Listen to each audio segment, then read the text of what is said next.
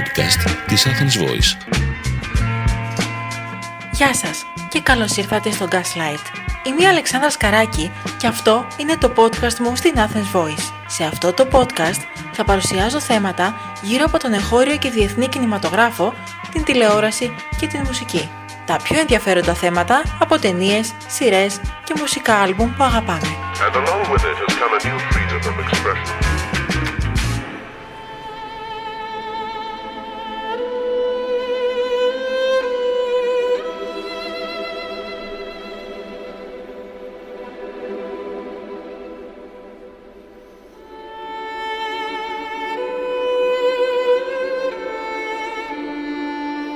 Μια σειρά από έγχορδα στην αρχή των μουσικών συνθέσεων, με το τσέλο σε πρωταγωνιστικό ρόλο και μαζί του μερικές φορές και ο συνοδευτικός ήχος του πιάνου.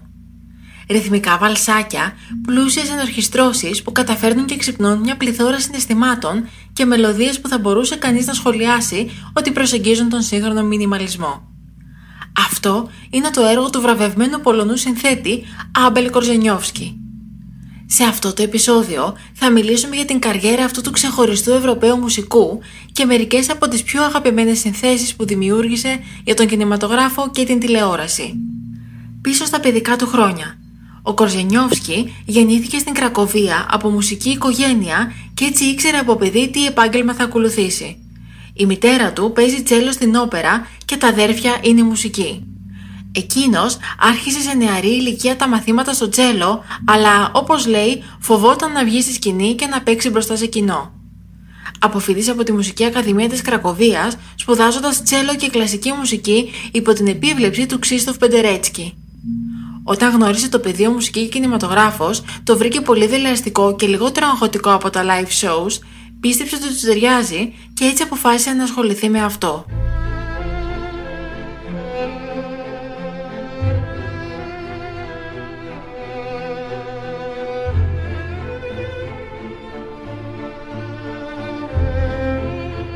Ολοκλήρωσε τις σπουδές του το 2000 και την ίδια χρονιά έκανε τον τεμπούτο του στο σινεμά με τη μουσική σύνθεση για την πολωνικής παραγωγής δραμεντή Big Animal. Η δουλειά του μάλιστα διακρίθηκε με το βραβείο καλύτερης μουσικής στο Πολωνικό Φεστιβάλ Κινηματογράφου 2000. Ένα χρόνο μετά, η μουσική του σύνθεση «Hypnosis» παρουσιάστηκε για πρώτη φορά στο Βερολίνο υπό τη διεύθυνση του Πεντερέτσκι.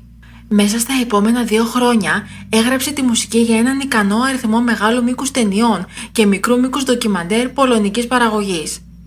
Το 2004 παρουσίασε στο φεστιβάλ Νέοι Ορίζοντες στο Βρότσλαβ τη δική του σύνθεση για τη βοβή επική ταινία επιστημονικής φαντασίας Μετρόπολης από το 1927, μιας και για το φιλμ υπήρξαν πολλά και διαφορετικά soundtrack.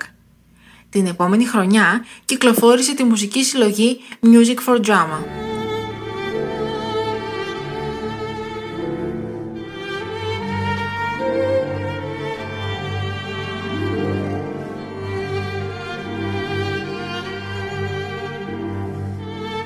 Το 2006 άφησε την Πολωνία και εγκαταστάθηκε στο Λος Άντζελες.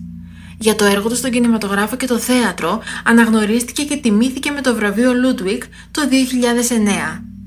Την ίδια χρονιά, ο Αμερικανός σκηνοθέτης και σχεδιαστής μόδας Tom Ford τον επέλεξε για να συνεργαστούν στην ταινία «Ένας άντρας μόνος» με πρωταγωνιστές τους Colin Firth, Matthew Good, Julianne Moore και Nicholas Holt.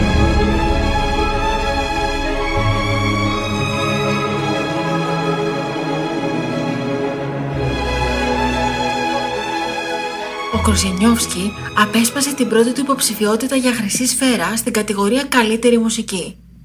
Η δεύτερη υποψηφιότητα ήρθε δύο χρόνια μετά για τη μουσική που έγραψε για το WE, μια βιογραφική ταινία με θέμα τον απαγορευμένο έρωτα του βασιλιά της Μεγάλης Βρετανίας Εδουάρδου του Εβδόμου και της διαζευμένης και Αμερικανίδας κοσμικής Ουόλι Σίμψον που παραλληλίζει με μια σύγχρονη ιστορία. Την ταινία σκηνοθέτησε η Μαντόνα. Μάλιστα, η δημοφιλής τραγουδίστρια μαγεύτηκε από τη μουσική του ένας άντρας μόνος και προσκάλεσε τον Κορζενιόφσκι να συνθέσει για το δικό της φιλμ. Το βάλς του Ευγένη που ακούγεται στην ταινία W.E. έγινε η βάση για μια νέα εκδοχή του τραγουδιού Like a Virgin που παρουσιάστηκε κατά τη διάρκεια της παγκόσμιας περιοδίας της Μαντόνα το 2012 με τίτλο MDNA. Ένα χρόνο μετά έγραψε τη μουσική για την τηλεοπτική σειρά του Showtime Penny Dreadful.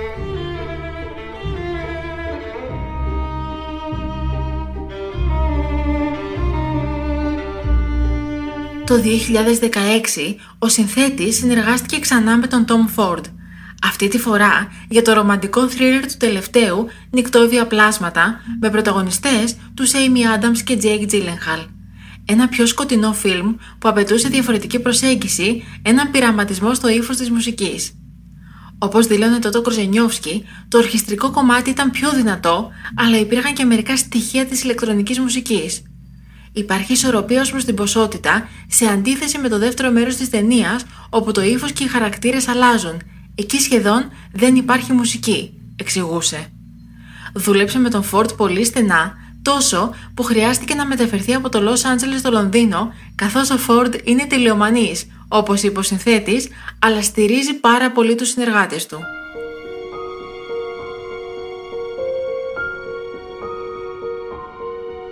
Για ακόμα μια φορά, οι συνθέσεις είναι αριστουργηματικές και λειτουργούν ως ένας επιπλέον δραματουργικός χαρακτήρας στο έργο του Tom Ford, μεταφέροντας τη συνολική αίσθηση του φιλμ στους θεατές. Δεν είναι τυχαίο άλλωστε ότι τον Κορζενιόφσκι χαρακτηρίζουν ως τον μεταφραστή των συναισθημάτων. Μια από τις επόμενες δουλειές του Κορζενιόφσκι ήταν ο επαναπροσδιορισμός των τραγουδιών της Edith Piaf για την Πατρίσια Κάς.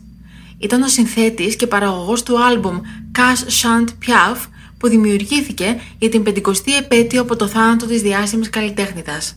Στη συνέχεια έγραψε τη μουσική για το υπερφυσικό θρίλερ του Βρετανού σκηνοθέτη Colin Hardy The Nun.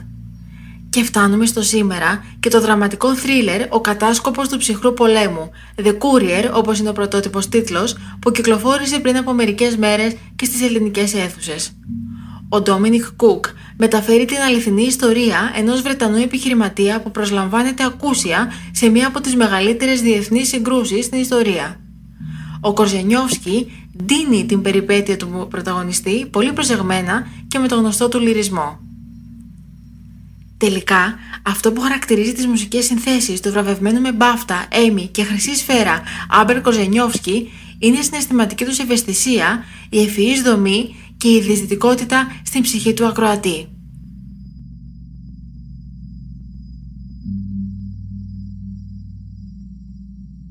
Ήταν το podcast Gaslight της Athens Voice με την Αλεξάνδρα Σκαράκη. Ευχαριστώ για την ακρόαση. Ήταν ένα podcast από την Athens Voice. Μπορείτε να ακούσετε τα podcast της Athens Voice στο athensvoice.gr και στο Spotify, στο Apple Podcast και το Google Play Music.